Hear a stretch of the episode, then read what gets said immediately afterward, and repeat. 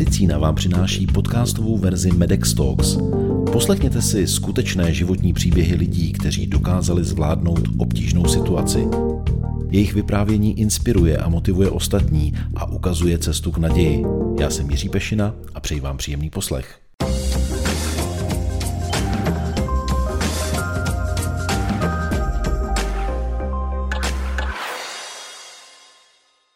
Mluví se o ní jako o digisestře. Možná proto, že je zakladatelkou projektu ošetřovatelství.info, které funguje i na Facebooku, kde má desítky tisíc aktivních podporovatelů. Zabývá se zviditelňováním významu zdravotních sester a podporováním jejich vlivu. Přichází mezi nás Lenka Šnajdrová.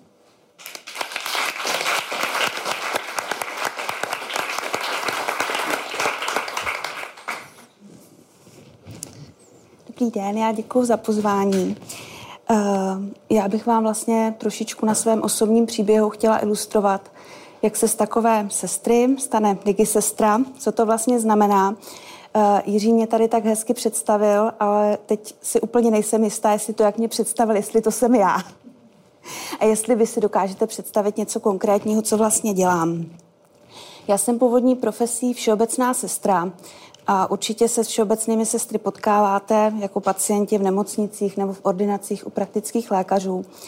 A určitě víte, že velké gro práce té sestry spočívá v přípravě, aby pacient šel na vyšetření dobře připravený, eh, aby neměl strach, aby se cítil vlastně pokud možno co nejvíc komfortně.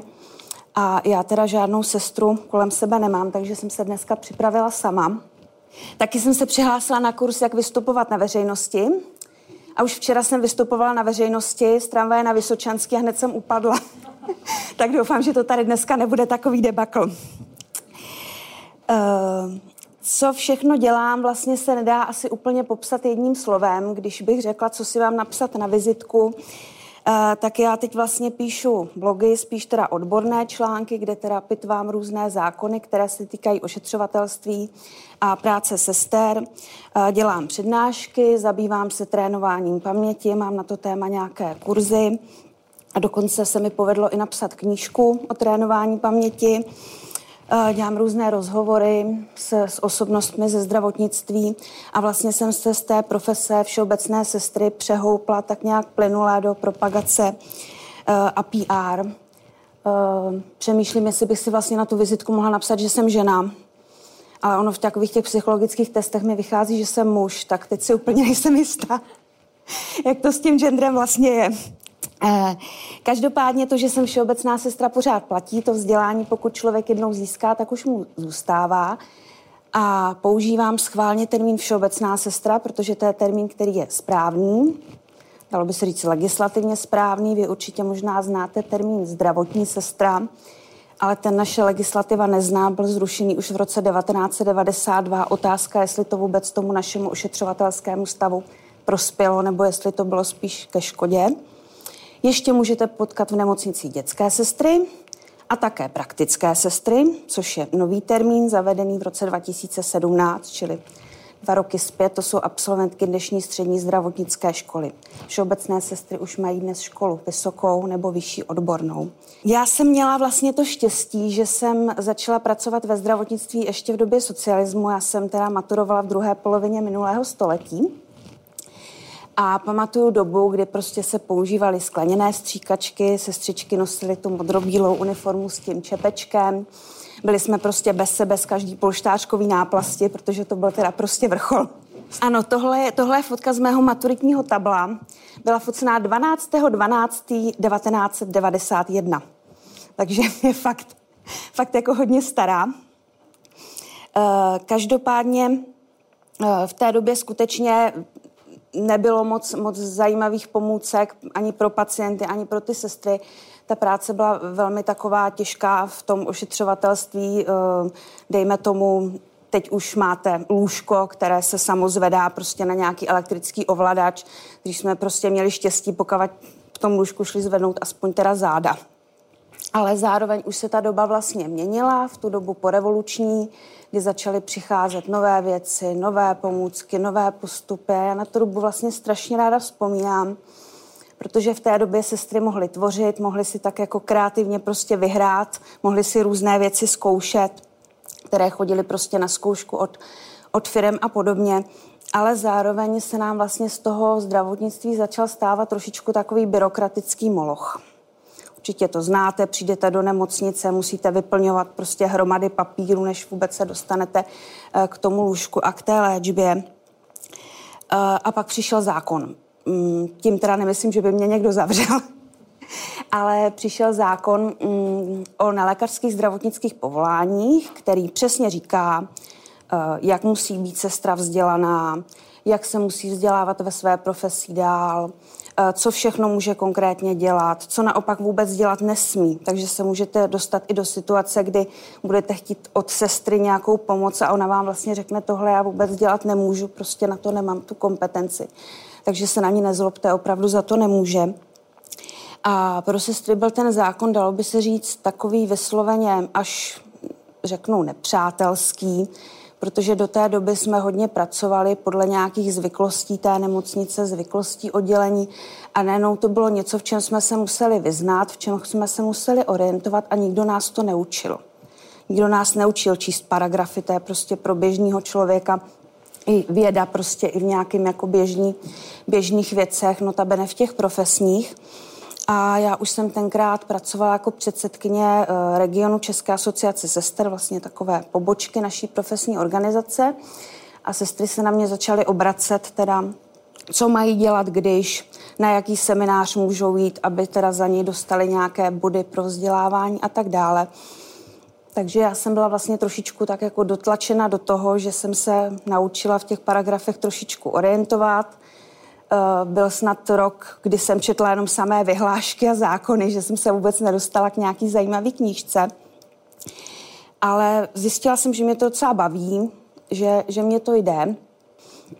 Bohužel po nějakých dalších letech se mi stalo, že jsem začala být, eh, dalo by se říct, unavená z té práce i z té práce u lůžka, že jsem měla prostě pocit, že bych ráda třeba pro ty pacienty udělala něco navíc a vlastně nemůžu, protože na to nemám zdroje, nemám více kolegů, které bych kolem sebe potřebovala, eh, nemám na to tu kompetenci, nemám pravomoc udělat nějaký určitý výkon. A já jsem se celý rok vlastně docela trápila, protože jsem přemýšlela, jestli ta moje práce má vůbec nějaký smysl, jestli to mám dělat dál, jestli z toho všeho nemám vyskočit. A nevím, jestli jste to někdo zažili, dneska bych asi to přirovnala k takovému počátku syndromu vyhoření možná.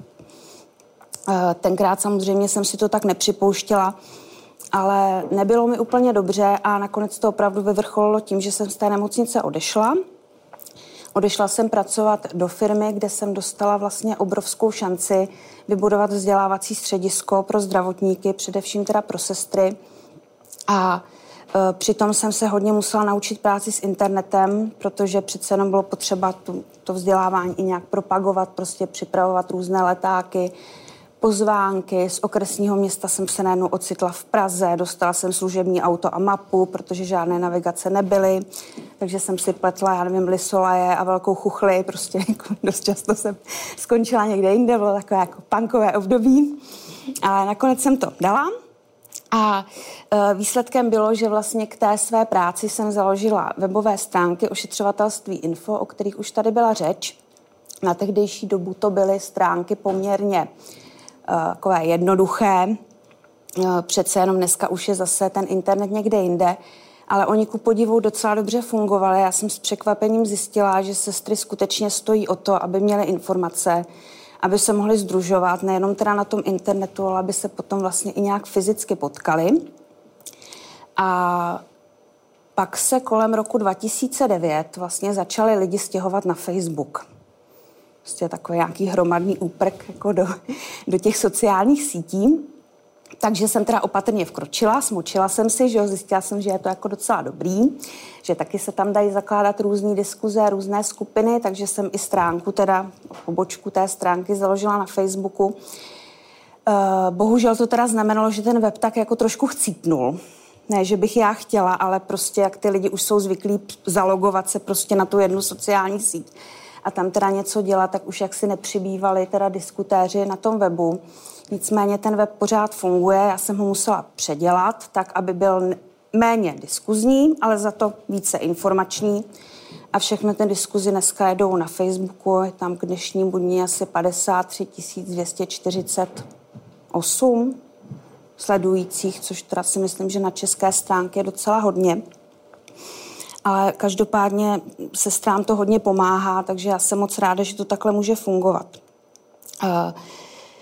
Vy určitě víte, že dneska se hodně přetřásá médiích nedostatek sester, Eh, bude se brzo projednávat petice za záchranu domácí péče, kterou vlastně udělala Charita Česká republika. Ta petice má asi 38 tisíc opravdu fyzických papírových podpisů, což teda je na dnešní dobu taky obrovský výkon.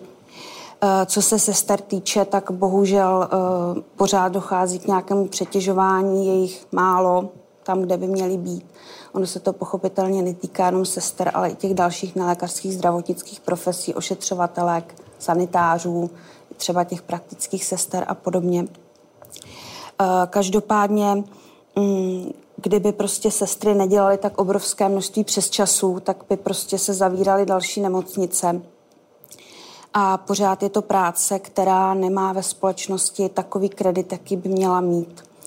Uh, určitě se možná někde dočtete, že sestra si vydělá 43 tisíc, tak jo, jako jo, taky některá, ale je to průměrný plat, takže eh, na průměrný plat prostě dvě třetiny lidí nedosáhnou. Možná někdo z vás jste třeba nevím, prodavačka a dočtete si, že si vyděláte 28 tisíc, no ha, ha, ha, že jo, třeba taky ne. Takže u sester opravdu to vysoké číslo způsobují prostě přes časy a takové, te, takové ty víkendové služby, prostě svátky a podobně, noční což je složitá práce, náročná na sladění takového toho rodinného a pracovního života, zvlášť když ta sestra má děti, jsou to většinou ženy. Byť teda máme sestry i muže, přibývají a bylo by fajn, kdyby bylo ještě víc. A pokud sestra není schopná vlastně chodit do směn, tak většinou volí práci na ranní směny, kde teda zase je daleko méně finančně honorovaná anebo nakonec musí vlastně zvolit i odchod z té práce. Jak z toho ven? To je těžký. Tady v Česku teď se bude rozjíždět kampaň Studuj zdrávku s ministerstvem zdravotnictví a na té kampani spolupracuju, takže doufám, že bude co k čemu. Když nebude, tak mě prosím vás nenadávejte. Ne, ne, nejsem v tom sama. Eh, ta kampaň bude cílit teda na mladé lidi, aby si vybrali zdravotnickou školu jako prostě to prvotní studium a pak se nějak v tom zdravotnictví specializovali, ať už jako sestra nebo třeba zdravotnický záchranář nebo nějaký jiný zdravotnický pracovník. A obrovskou iniciativu dělá Světová zdravotnická organizace, protože sestry chybí po celém světě. Takže teď běží dvouletá kampaň Nursing Now, která upozorňuje velmi dobře na to, že sestry by se měly stát součástí politického rozhodování ve své zemi. Že pokud o nás budou rozhodovat lékaři, poslanci, a nevím, úředníci, tak to ošetřovatelství nikdy nebude tam, kde by mohlo nebo kde by správně mělo být. Takže jestli někdy potkáte sestru, která je prostě unavená, až někdy možná nepříjemná, tak se snažte jí to odpustit. Ne vždycky prostě ta nálada panuje v tom zdravotnictví taková, aby všichni byli happy, ale já doufám, že se to zlepší a že si s pacienty budeme pořád rozumět. Já vám moc děkuji.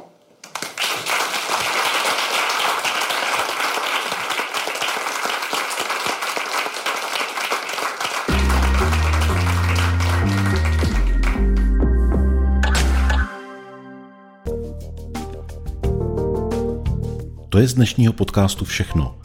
Další díly najdete na portálu mojemedicina.cz a v podcastových aplikacích. Videoverzi Medex Talks sledujte na YouTube. Díky za to, že nás posloucháte nebo se na nás díváte. Naslyšenou příště se těší Jiří Pešina.